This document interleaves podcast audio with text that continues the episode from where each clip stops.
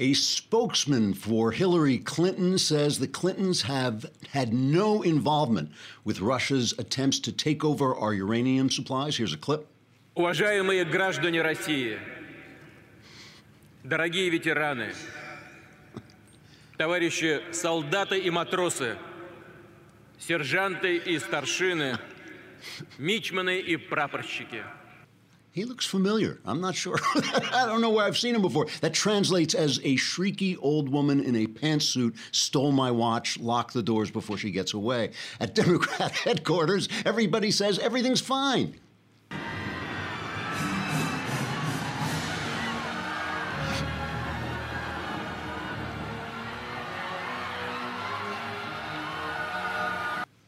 Meanwhile, on the Republican side, uh, Senator Jeff Flake made an impassioned speech in which he said everyone must stand and fight against Donald Trump, and that's it. I'm out of here. And he ran away.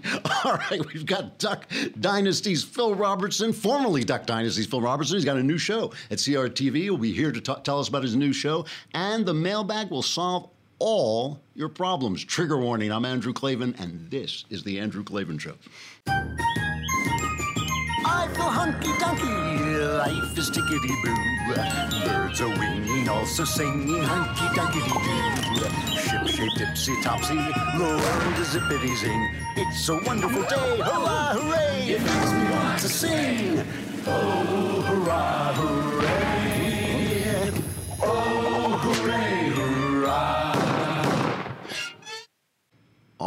Will solve all your problems in the mailbag, but before that, we're going to give you a problem. We're going to give you texture.com. You will never be able to get off this app. It is like I feel I feel like I'm peddling drugs whenever I do this uh, commercial. This thing has got uh, it, it's a texture app. It gives you unlimited access to over 200 premium magazines. It has leading titles like Time, The Atlantic, The New Yorker, Vanity Fair, Wired, and right now you can try this for free. Once you try it, you will not stop. It is really something else. It's only, I mean, it's like, it's so inexpensive. You try it for free, and then if you choose to continue, it's just $9.99 a month. So you're getting huge amounts of magazines. You can do all kinds of things. You can like uh, search for the articles. You can highlight articles. You can save them. Do all the kinds of things you can do with, uh, you know, obviously on an iPad or a device. And it is you just cannot stop reading them because the thing about magazines, they have the money to spend to send guys out and do really good research. Atlantic does really good stuff and they can do the research, they get the facts, they take the time to get things right. So you're just not reading the, the latest, what Rush would call the drive-by media, just throwing things out at you. You can have your favorite magazines and their back issues anytime, anywhere. To start your Texture free trial, go to texture.com slash Klavan, K-L-A-V-A-N, texture.com slash Klavan. You can try it for free, and then if you choose to continue – uh, my listeners will get Texture for just $9.99 a month, which is over 30% off their listed price. There are also great gift options for the holiday season. Go to texture.com slash Klavan to start your free trial today. That's texture.com slash Klavan. It is exceptionally cool. Over 200 premium magazines. Try it for free. Once you try it, you will be hooked.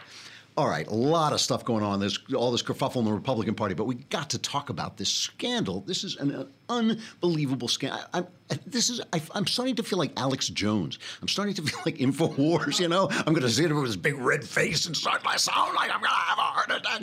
Look, the DNC and the Clinton campaign is now clear that they paid Fusion GPS for this Steele uh, do- dossier. This is the one with the Russian hookers, but it was also supposed to establish Trump's business ties with Russia. We don't know how much of it, if any of it, has been confirmed. They're now doing all this stuff. They're on TV. The, the uh, spokespeople are saying, oh, well, this was G- a GOP thing for the primaries. And then they just passed it on to us. Not true. The GOP did go to Fusion GPS, the, the company that did this um, dossier. Uh, somebody at the GOP did go to Fusion GPS trying to stop Trump, but they had not gotten this Steele dossier yet. That was done by the Democrats. And the guy who did it, I, mean, I, am going to try and lay this out because it's so complicated and it's still developing. The guy who did it was a lawyer. What they do is they always get lawyers to do this so that the lawyer can then say, "Oh, I can't tell you about it because it's client uh, privilege, you know, so I can't tell you anybody about it." But this is from the same company, Perkins Coie, that hired what was their name? Uh, CrowdStrike. Crowd. Okay, now listen. Right. Okay, same lawyers. Right. They hired CrowdStrike. What did CrowdStrike do? CrowdStrike went into the DNC computers. Remember, the DNC computers were hacked by Russia, except we don't know if they were hacked by Russia because these lawyers hired CrowdStrike, and they're the only people who looked at those computers. Well, didn't the FBI look at them? No. The FBI said, "Oh well, if you've done, you know, if you've looked at them and you're happy, you know, that it's fine, you know, that's fine with us." This is all about James Comey. It all comes back to Comey, and some of it gets back to um, to Mueller too, the guy who's now investigating this. I mean, this, it's an amazing, amazing story. Remember the big CIA? Oh, the 17 intelligence people, you know, agencies. They all said that the Russian President Vladimir Putin personally ordered the hacking of the DNC and the dissemination of emails from key stack, uh, staffers via WikiLeaks in order to damage Hillary Clinton's candidacy. That's what we listened to for the first six months of Trump's campaign. The only reason we know this is because CrowdStrike hired by these lawyers who also Fusion GPS to do this stuff. I mean, it is unbelievable. And now at the New York Times, they're saying, well, we were going to report it, but they lied to us. Hillary Clinton lied to us. How, how did reporters at the New York Times think to themselves, oh, it's Hillary. She must be telling the truth. I mean, listen to her. She's still lying. She was on the book TV selling her book, and she's still telling the same old Clintonian lies. It is like a script. Listen to this. I would say it's the same baloney they've been peddling for years, and there's been no no credible evidence by anyone. In fact, it's been debunked repeatedly and will continue to be debunked. But here's what they're doing, and really, I have to give them credit. You know, Trump and his allies, including Fox News, are really experts at distraction and diversion. So the closer the investigation about real Russian ties between Trump associates and real Russians, as we heard Jeff Sessions finally admit to uh, in his testimony the other day, the more they want to just throw mud on the wall. And I'm their favorite target, me and, you know, President Obama. We're the ones that they always like to put into the crosshairs. Um, so yes, I, I'm I'm not surprised, but I think the real story is how nervous they are about these continuing investigations. From Russia with love, I fly to you, much wiser since my goodbye.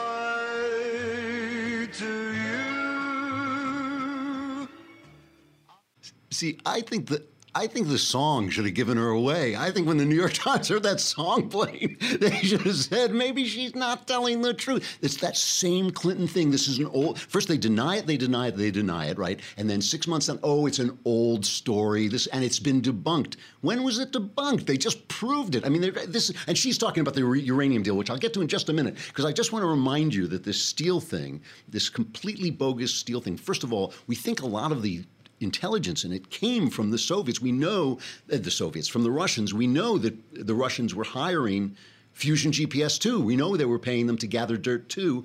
This is the dossier that James Comey took to Obama and Trump, and he put it in that all important daily briefing for Obama right? That's where the most important stuff goes, which virtually guaranteed that it would become a news story because that's when the news, the press had it, and they released it when they knew that Obama had heard it. So Comey.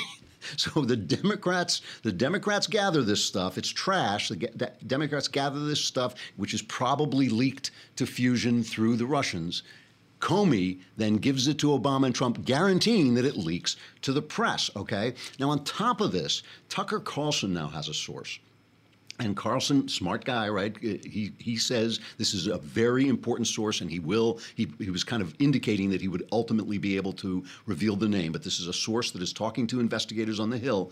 He says that that Robert Mueller, who's sent to investigate uh, the Russian ties with Donald Trump, is now investigating Paul Manafort, who was Trump's campaign manager, but not for what Manafort did with Trump. He's investigating him for what Manafort did with the Podesta brothers, with Tony Podesta, who's a lobbyist and and a big, big Clinton donor, and John Podesta, who was Clinton's campaign manager. What was he doing? He, he, he was taking Russian interests to the Podestas to lobby Hillary, who was then Secretary of State for Russian interests, including the taking over of the our, our 20% of our uranium supply by this Russian company, Uranium One. Let Carlson tell it because he's it's his source. Here he is. One point in either 2013 or maybe early 2014, our source says a meeting was held that included both Tony Podesta and a representative of the Clinton Foundation. The explicit subject of that meeting? How to assist Uranium One. That's the Russian owned company that controls 20% of American uranium production and whose board members gave more than $100 million to the Clinton Foundation. As our source put it, quote, Tony Podesta was basically part of the Clinton Foundation. Now, apparently, there was not a lot of pretending about this internally at the Podesta Group. According to our source, Manafort was clear, crystal clear, that Russia wanted to cultivate ties to Hillary Clinton in the belief she was likely to become president. Okay, now remember, I know this is insanely complicated, but just remember this. The FBI, we now knew, know, knew that this was going on. They knew it was breaking laws, they knew it was illegal, and they buried it, right? They kept it from Congress and they kept it from the public and they buried it. And then about five years down the line, they did a plea deal with them, with, uh, with um, the with the Russians, basically. They did a plea deal with them that did nothing. So they Robert Mueller and Robert Mueller at the time is leading the FBI. So Robert Mueller is now investigating himself. He is now investigating the story that he buried, and it's all and and Comey is involved in everything. I mean, Comey was. I, am telling you, I'm starting to sound like Alex Jones. It's like I'm just going to have a heart attack and fall pitch forward into my, you know. Comey goes back. Do you remember this Valerie Plame thing. This Valerie Plame thing drove me crazy. Valerie Plame's husband, Joseph Wilson, who was a former ambassador, wrote this piece for the New York Times in which he said that, oh, George W. Bush was utterly wrong when he said that uh, Saddam Hussein was trying to get yellow cake to develop uh, weapons of mass destruction. Okay, totally wrong. Then, when it turned out, and then Bush, like an idiot, apologized for this. When it turned out that Wilson was wrong and that Bush had been right, the media uh, jumped on this absolute nonsense story that Wilson's wife, Valerie Plame, had been outed by the press, and somebody in the Bush administration had outed an active CIA agent. This turned out to be utterly untrue. Nobody in the administration did it, and the FBI knew this. The Deputy Attorney General, the Attorney General John Ashcroft, recused himself from the investigation. The Deputy Attorney General then appointed that guy Fitzgerald, right, who just ran, ran, ran rampant through the Bush administration. Who was the deputy attorney general? Uh, points for answers. It's James Comey. James Comey appointed this guy Fitzgerald, who then remember it was going to be Fitzmas. That was what they kept calling it. It was going to be Fitzmas for the Democrats. It was going to be Christmas for them because he was going to expose everything. And the only guy he got, and he railroaded Scooter Libby, who had been uh, Cheney's chief of staff. And I know this is just also complicated, but it's just Comey was in on all this stuff. And then, and then when they investigate Hillary Clinton's emails, oh, nothing to see. Yeah, she was a little reckless, but she didn't have intent, and she, he didn't even look. He didn't even look at the computers that were hacked. He just trusted the DNC, the same lawyer who got this dossier that Comey then brought to this. I mean, these guys, it's like a James Bond movie. These guys are complete it, completely tangled up with the Russians. You know, it, it, what it really is like, it's like the fake news thing. Remember, it was the left that started fake news. The left, it was the ones that started the fake news thing. And then Trump picked it up and said, fake news, I'll show you fake news. But these things are like cigars. You can just see the Democrats kind of leaning back, yeah, we got this Russian collusion story, smoking the cigar. And then the cigar just blows up in their face.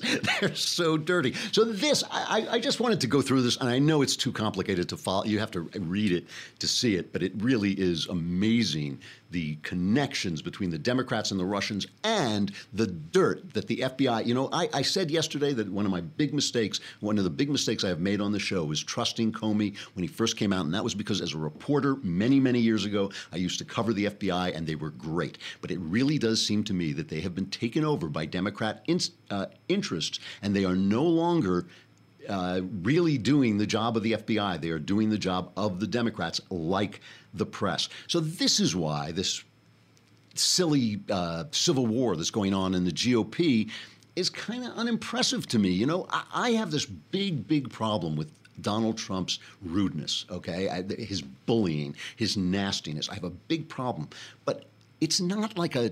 It's not like the country is going to fall apart because Donald Trump has bad manners. He'll be here for a while and then he'll be gone, like every president. That's not the big problem. But yesterday, I mean, first, let, us start with uh, Corker, Cor- Bob Corker, who's kind of a moderate Republican. He and Trump have been going at each other, and they go at each other over the uh, tax breaks, the, the tax reform. And Trump says, stay off people's retirement money. And Corker said, well, we're going to be the judge of that. And Trump strikes back and he says, Bob Corker, who helped President Obama give us the bad Iran deal, this is one of his tweets, and couldn't get elected dog catcher in Tennessee, is now fighting, fighting tax cuts. And Corker is leaving, right, because he can't win. And so this is what Corker said. He goes after, he comes back and hits back against Donald Trump. I don't know why he lowers himself uh, to such a low, low standard and debases our country in the way that he does, but he does. And uh, you know, look, I don't like responding. I, I, you know, you can let them go unanswered, but uh, uh, it's just not me to. We don't do tweets like that. We've responded twice to, again, untruths. But uh, you know, it's unfortunate that our nation finds itself um, in this place. Is the president of the United States a liar? The president uh, has great difficulty with the truth. so Corker is saying that Trump lied, that he helped Obama pass the Iran deal. And the press is backing him up. Like the, the New York Times has a headline saying, oh, yeah, this is not true. But it, like everything Trump says, it's not a lie. It's just loosely stated. What happened was Obama made this Iran deal, and he said, "Well, it's not a treaty." And of course, it was a treaty, but a treaty needs to be ratified by two thirds of the Senate constitutionally. So he, Obama was just going to declare it to be in place. Corker hated the deal, so he passed this uh, Corker bill, which basically said that the Senate gets to vet it and they have to ratif- re-ratify it all the time. But that made it easier for Obama to pass it. He didn't need the same numbers. And what they all said is, well, we had to do this or else Obama was going to do it illegally. But of course, if Obama had done it illegally, we wouldn't have had to do anything with it in the first place. It would have just been illegal, and they could have blown it up into a scandal. So Trump is right. Corker did help. So now Senator Jeff Flake. Flake is kind of a um, an open borders guy in Arizona. He's got like 18% approval rating, so he's not going to run again. So he's not going to run again. So he gets up and he gives a brave speech denouncing Donald Trump, but listen carefully to what he's saying, to exactly what these guys are saying, okay? Because they're telling us this is a threat to America. And my question to you is, is it? Let's let's play the first uh, Flake cut. I rise today with no small measure of regret. Regret because of the state of our disunion regret because of the disrepair and destructiveness of our politics, regret because of the indecency of our discourse, regret because of the coarseness of our leadership, regret for the compromise of our moral authority. And by our, I mean all of our complicity in this alarming and dangerous state of affairs. It is time for our complicity and our accommodation of the unacceptable to end. In this century, a new phrase has entered the language to describe the accommodation of a new and undesirable order, that phrase being the new normal.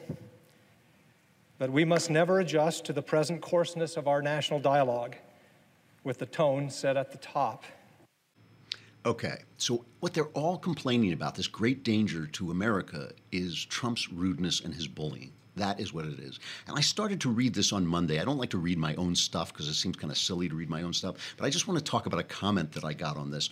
Just a couple, a couple of paragraphs of a piece I wrote over the weekend that was put up on PJ Media. And I started as Trump, I get attacked a lot at PJ for being too mean to Trump right? So here I get attacked for being too nice to Trump. So, you know, whatever. So, as Trump loving readers of this blog have frequently complained, I am not always a fan of Donald Trump's personal style. I don't like bullies, and I prefer a president who thinks before he opens his mouth. I do, on the other hand, very much like many of the things Trump has accomplished the great judicial nominations, the taming of the regulatory state, the restoration of the rule of law at the border, leaving the silly Paris Accord, the annihilation of ISIS, the attempts to hurry the implosion of Obamacare by suspending utterly illegal payments to insurance companies, calling out the NFL, and calling out the media on its leftward bias. That's an awful lot of good stuff, and it surely makes up for the big mouthery.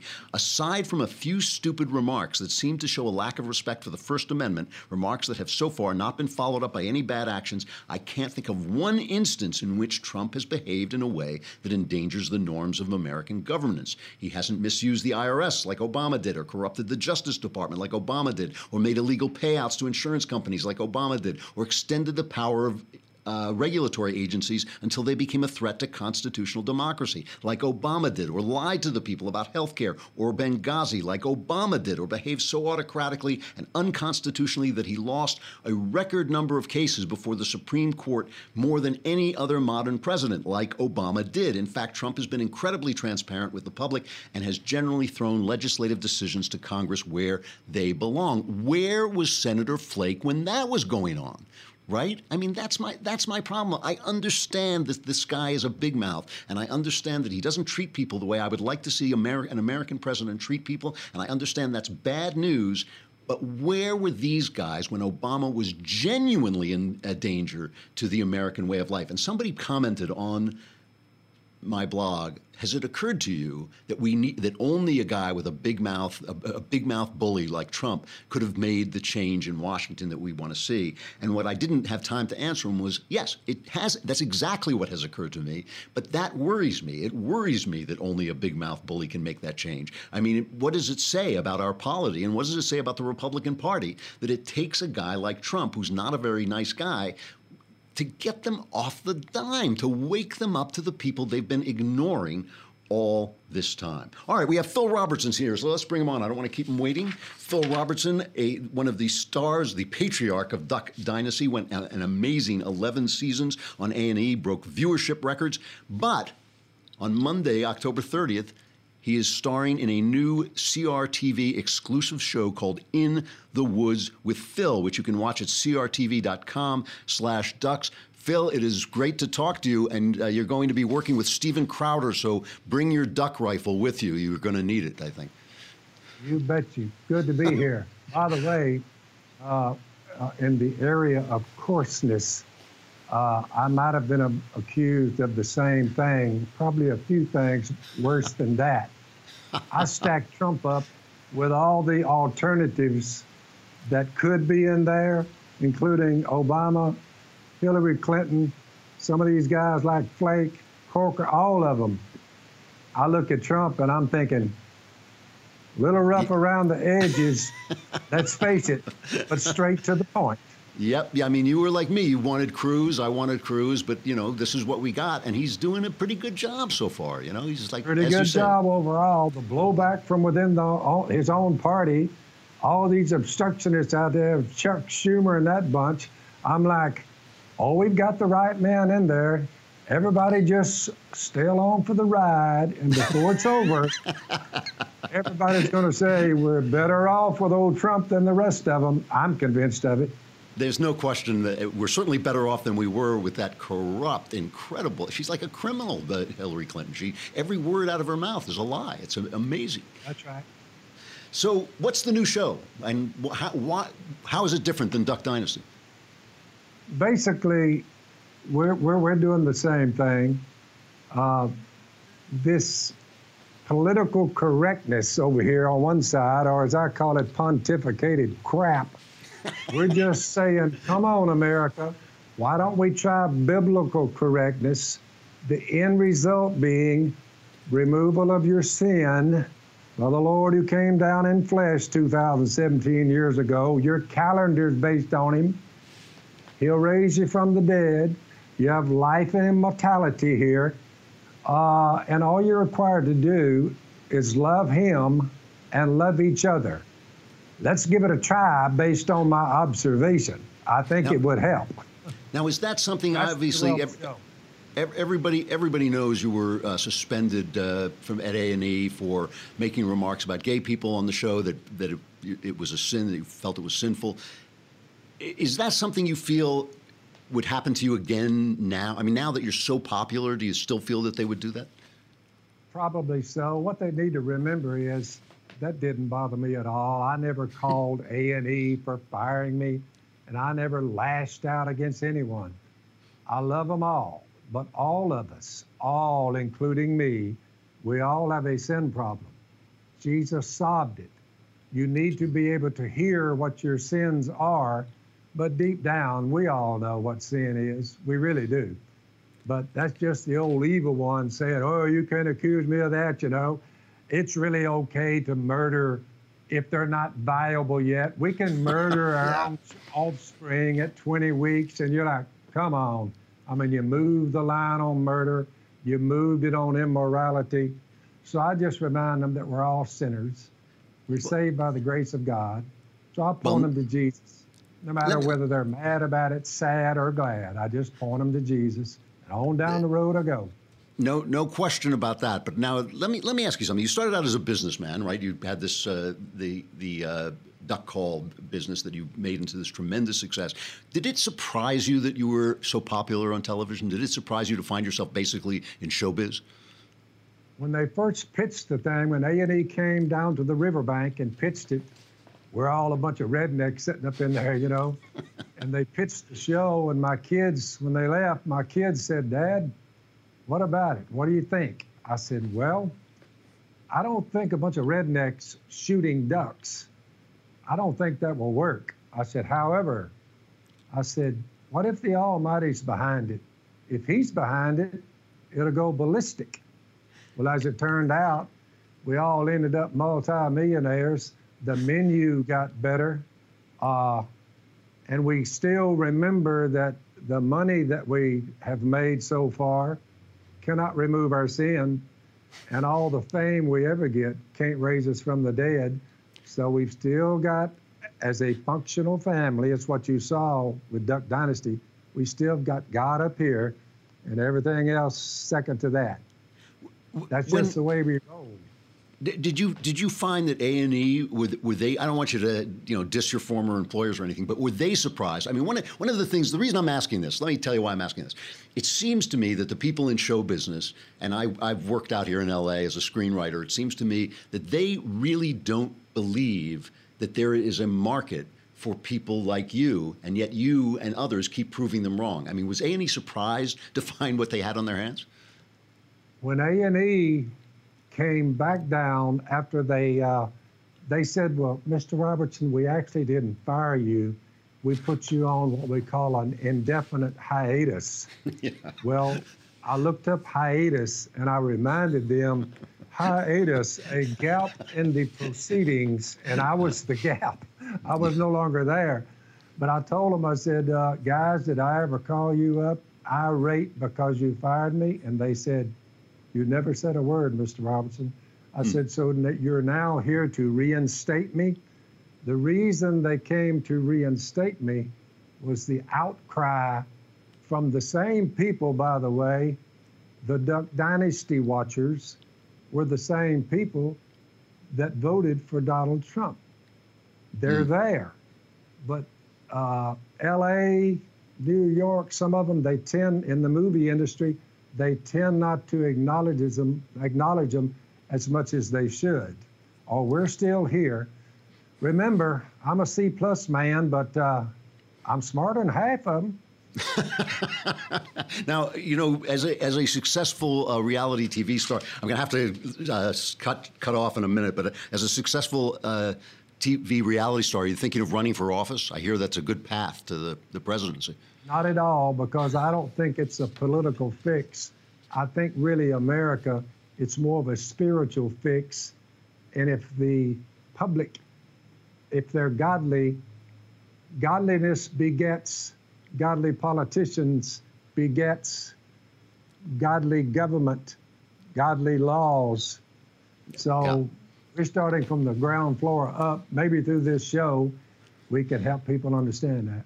That's uh, I agree with you. It's, uh, so it's uh, in the woods with Phil on CRTV. You can find it at crtv.com/ducks. Phil, listen, if you uh, if you do take a shot at Crowder, uh, just wing him. Don't kill him, all right? Because I kind of like him. no problem. all right, thanks a lot, Phil. well, that, that is that is interesting. I like. I don't know. I don't. I actually don't think you could do that show on cable TV, even on Netflix. I don't think they think it would work, and it would. You know, obviously he keeps proving it, but it doesn't matter. All right.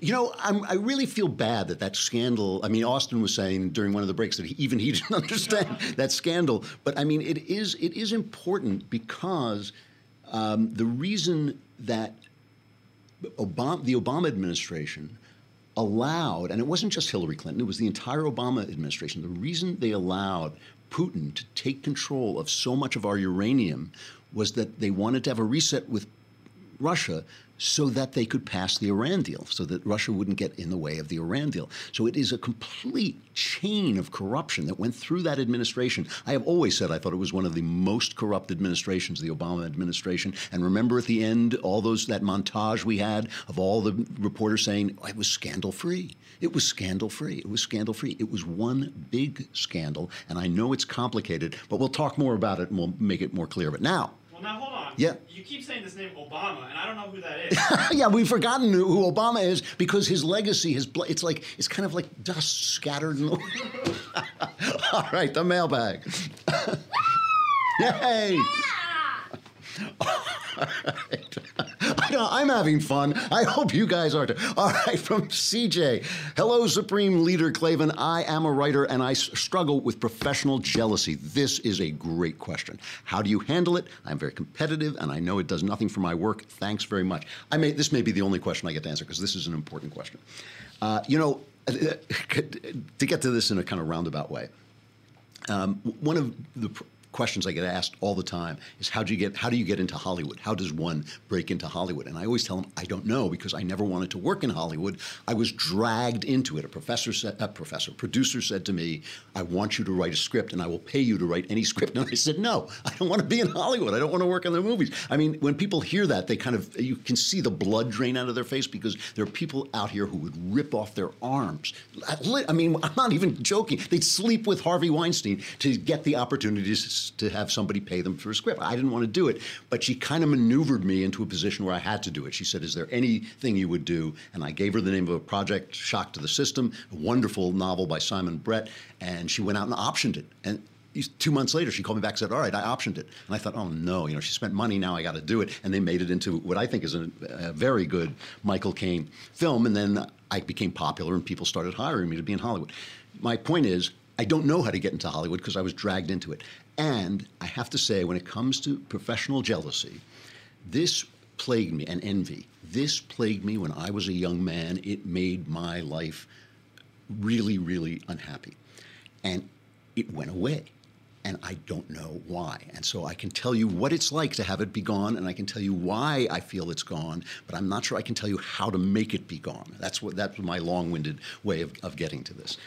Envy as Ernest Hemingway said, envy ruins everything. You know, and I think in, in some ways, when I had I went through this very dark period, I've written about it in The Great Good Thing, and I went to a shrink and he solved a lot of my problems. It was really miraculous. But there were all these ancillary things that got solved. Like for instance, I was afraid of flying. Now I have a pilot's license. I was afraid of public speaking. Now I'm, here I am. I'm a public speaker. Uh, and those things just got cleared up on the side. And somehow when I developed a relationship with God, my envy went away. Okay.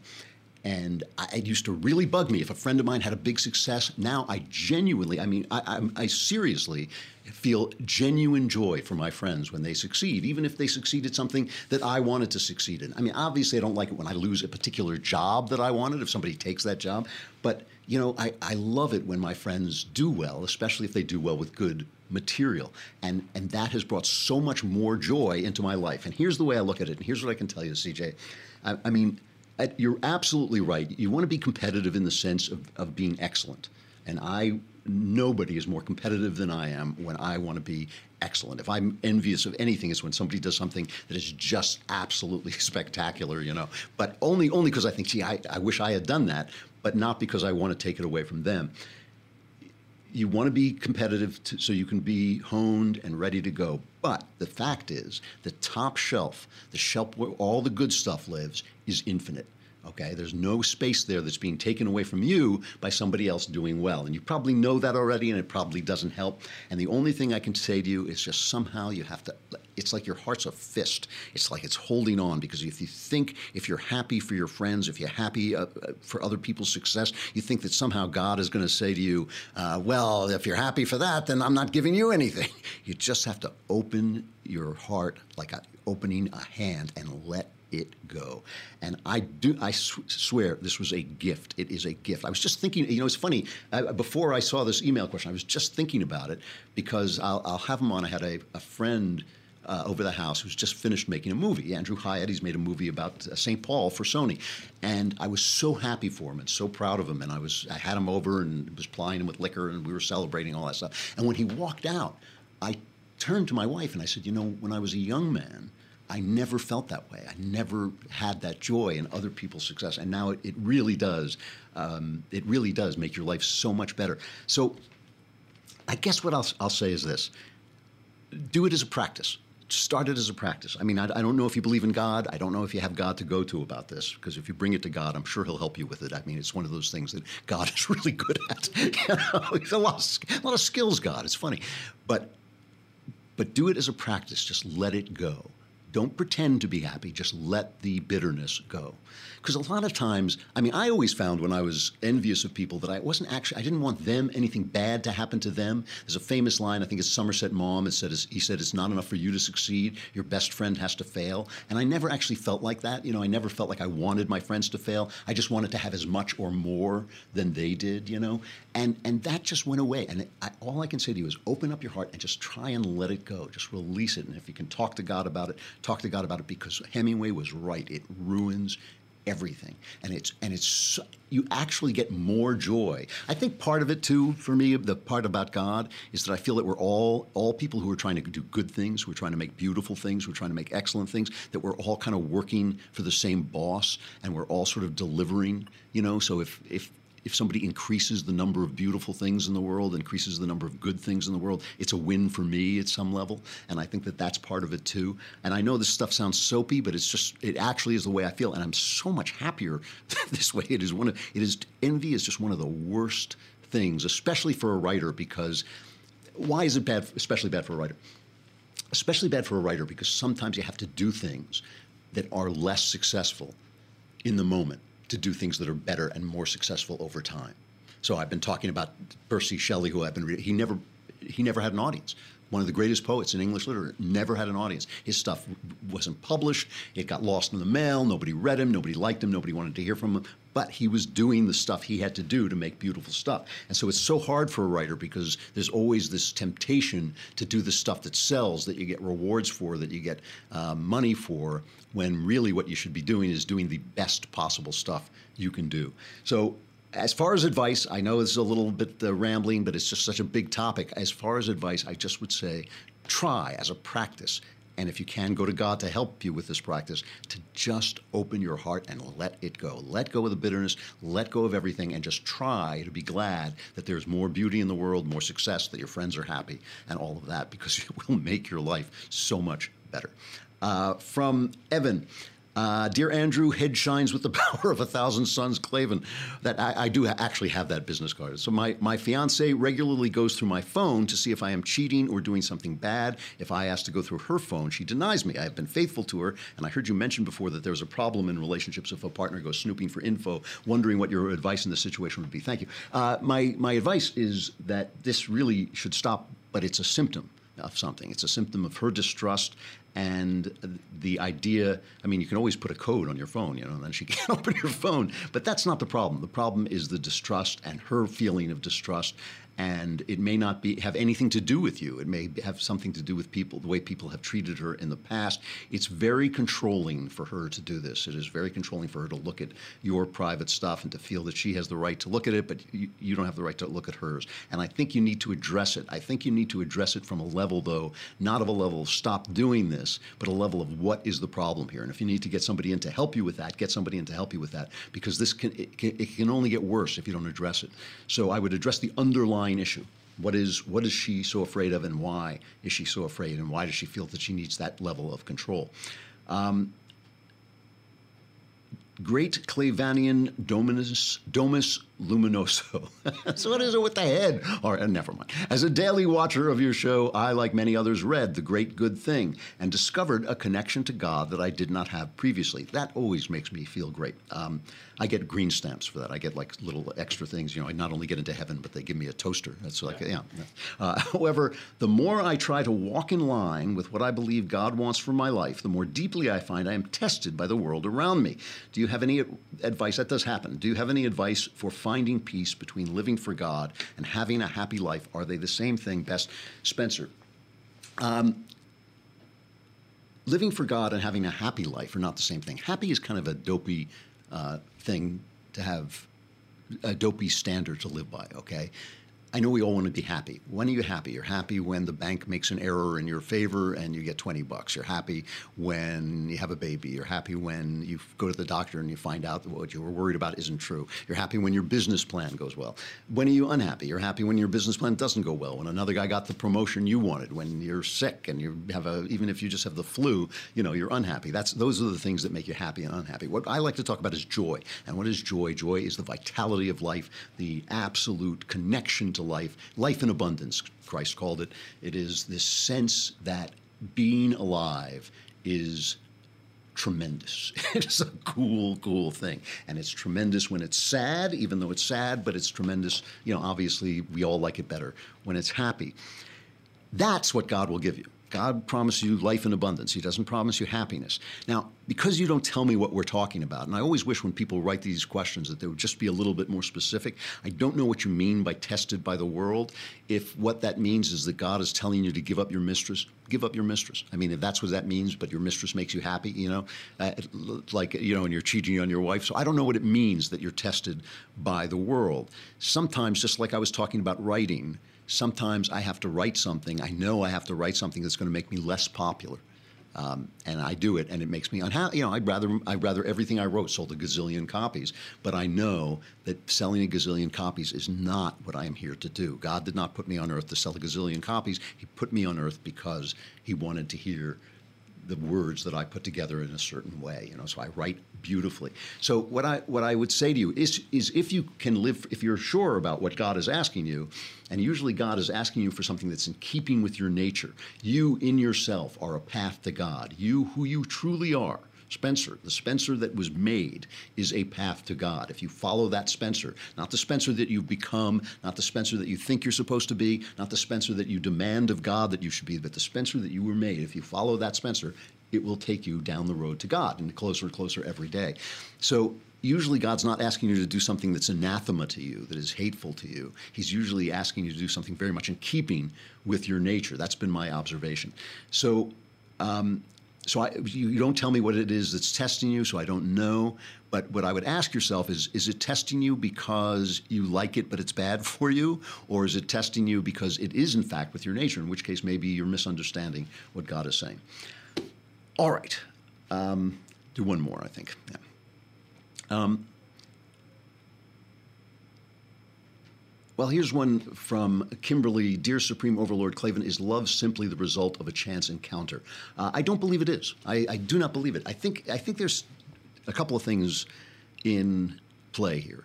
One is probably just thinking logically probably there are a number of people that you could fall in love with in your life you know i mean i i have to say i have been in love with the same woman for 40 years but every now and again i'll meet a woman and think huh you know i could have loved her you know maybe that would have worked out i, I have no way of proving it because there are no uh, there's no life that you didn't lead you only have the one life so you can't prove it so I do believe that there's a higher chance of meeting someone than if they it was just one person to one person. But that's just logic. That doesn't really mean anything. I also believe that we want to fall in love. It is not good for us to be alone. We don't like being alone. People want to find it, be a couple. Uh, and so I think that people tend to hook up with someone else and then tend to make the best of it if they can. And that's a little different than finding the exact right person for you. I do believe, I do believe that true love is intended. I don't believe that true love is intended for everybody. I don't believe that everybody gets true love. I think that that is the mistake that the feminists always make when they say that the movie, the Disney movie Cinderella, taught us that we were all going to be loved. No, it didn't. It taught you that the princess was going to find the prince. like it taught you that the, the you know this very special person is going to find a very special person. I, I do think that that you can, with through kindness, you can develop love for people over time. And so I think that there is an element of will in, in love. But I don't think it's chance. I don't, uh, you know, I think the chance is an illusion of, as a human illusion, basically. I think that as we live, life seems random and will always seem random and will always occur random. But I do think that there's a greater plan, and maybe that plan includes uh, enough level of choice that there's randomness in there, or at least it looks like randomness. But I do believe that if you are meant to fall in love, you will find that person. I mean, the fact, the way that I found my wife is so bizarre. I picked her up hitchhiking. I've told the story before, but I mean, it was so bizarre, and our intense connection has been so uh, transformative for both of us and so complete that I simply cannot believe it was an accident. I simply don't. All right. I guess we got to take a little, go a little longer. Tickety boo news. We don't usually do an interview on Wednesday, but I wanted to go. Oh, there he is. Two stories I got to read. I'll, I'll go through this as quickly as I can. I feel like I've been a little rushed today, but still. From Campus Reform. Campus Reform goes on and finds all the absurd things that are happening at college campuses. This is by Tony, girl Tony, T O N I, Air Iraq Sinan. Iraq and at Campus Reform. A feminist professor at the University of California, Davis, has vowed to challenge the authority of science by rewriting knowledge through a feminist lens. Sarah Giordano, who left the field of neuroscience to become a women's studies professor at UC Davis, that doesn't speak well of Sarah's choices. She opened up about her feelings towards the sciences in a recent essay for Catalyst, a journal of feminist theory. Science, she says, has earned its epistemic authority through its co constitution with colonization and slavery, and it relies on a colonial and ra- racialized form of power. At the root of the justification for social inequality is Western science, she says. Science's distinction between humans and non humans has allowed capitalism to become justified as a natural economic system. We need to disrupt the authority of science and the assumption that science equals truth.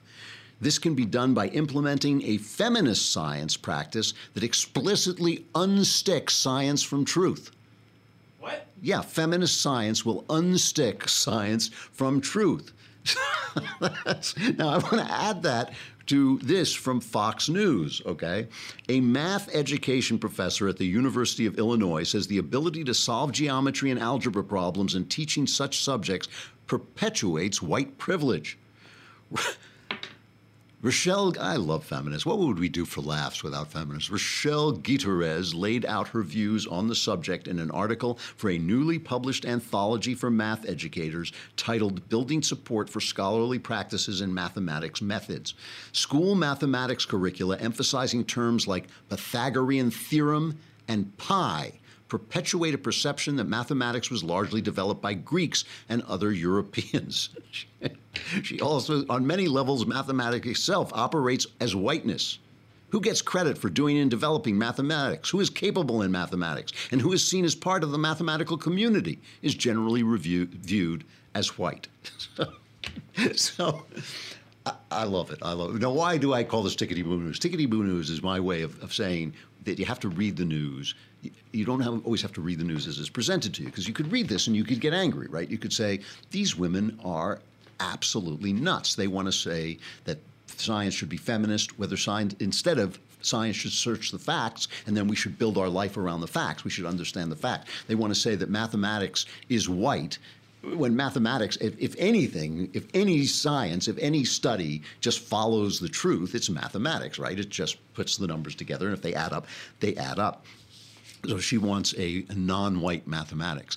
The thing I love about this is that it is the, the little, a little bubble popping up that the left understands that the facts are not on their side, right? Why would you have to attack science if science was going to back you up? You know, I mean, all these people who think that science, global warming is science, they don't want to turn away from science. They want to turn away from science, as Phil Robertson was saying, they want to turn away from science when they want to get rid of the baby they conceived. When they want to get rid of the baby they conceived, suddenly it's not a baby, it's just a clump of cells, right? I mean, all you have to do is look at the, the sonogram to see it's a baby, right? And you can kill a, a, virtually viable baby at this point because you don't like it, because it's female instead of male, because it's Pisces instead of Capricorn. They are beginning to realize that the facts don't back them up. They don't back up feminism in their idea that women and men are the same. They don't back up, uh, you know, uh, the abortionists in their idea that babies are not babies and they are going to have to transform the study of science. Now, we know who did this. The Soviets tried to do this. They tried to have Soviet science. Didn't work out so well. This is, I, I swear, I believe this is the beginning of the end. All I hear from them is that we have to transform the method of finding the truth so that the truth follows us. But the truth it has a way, it's very stubborn and it has a way of coming back and getting you. I just want to add, by the way, the PragerU, our friends over at Prager University, and I've done a Prager University video, and uh, our company, Forward Publishing, used to help. I don't know if they still do them, but they still do them sometimes, I think. Um, they have said that they, they have filed a lawsuit against YouTube and its parent company, Google, for intentional censorship of conservative speakers because they have been, YouTube has removed more than 10% of the organization's videos from its restrictive mode meant to protect younger and more sensitive viewers and only slowly provided contradictory answers for why they were removed. And basically, they think they're being persecuted. This is the other sign. The other sign that the left is losing is they have to shut people up. When you have to shut up Dennis Prager, who is no barn burning crazy man, is just a guy who basically speaks the truth as he sees it. When you have to shut up Prager University, you have lost the argument. They are losing the argument. Who have we got on tomorrow? I don't know. Somebody. We've got guests, and it'll be Thursday, and then it's the last the last show of the week. But we still have another kingdom, and I'll talk more about that. We have uh, episode three will be unleashing on Friday. I'm Andrew Klavan. This is the Andrew Klavan Show. I'll see you tomorrow.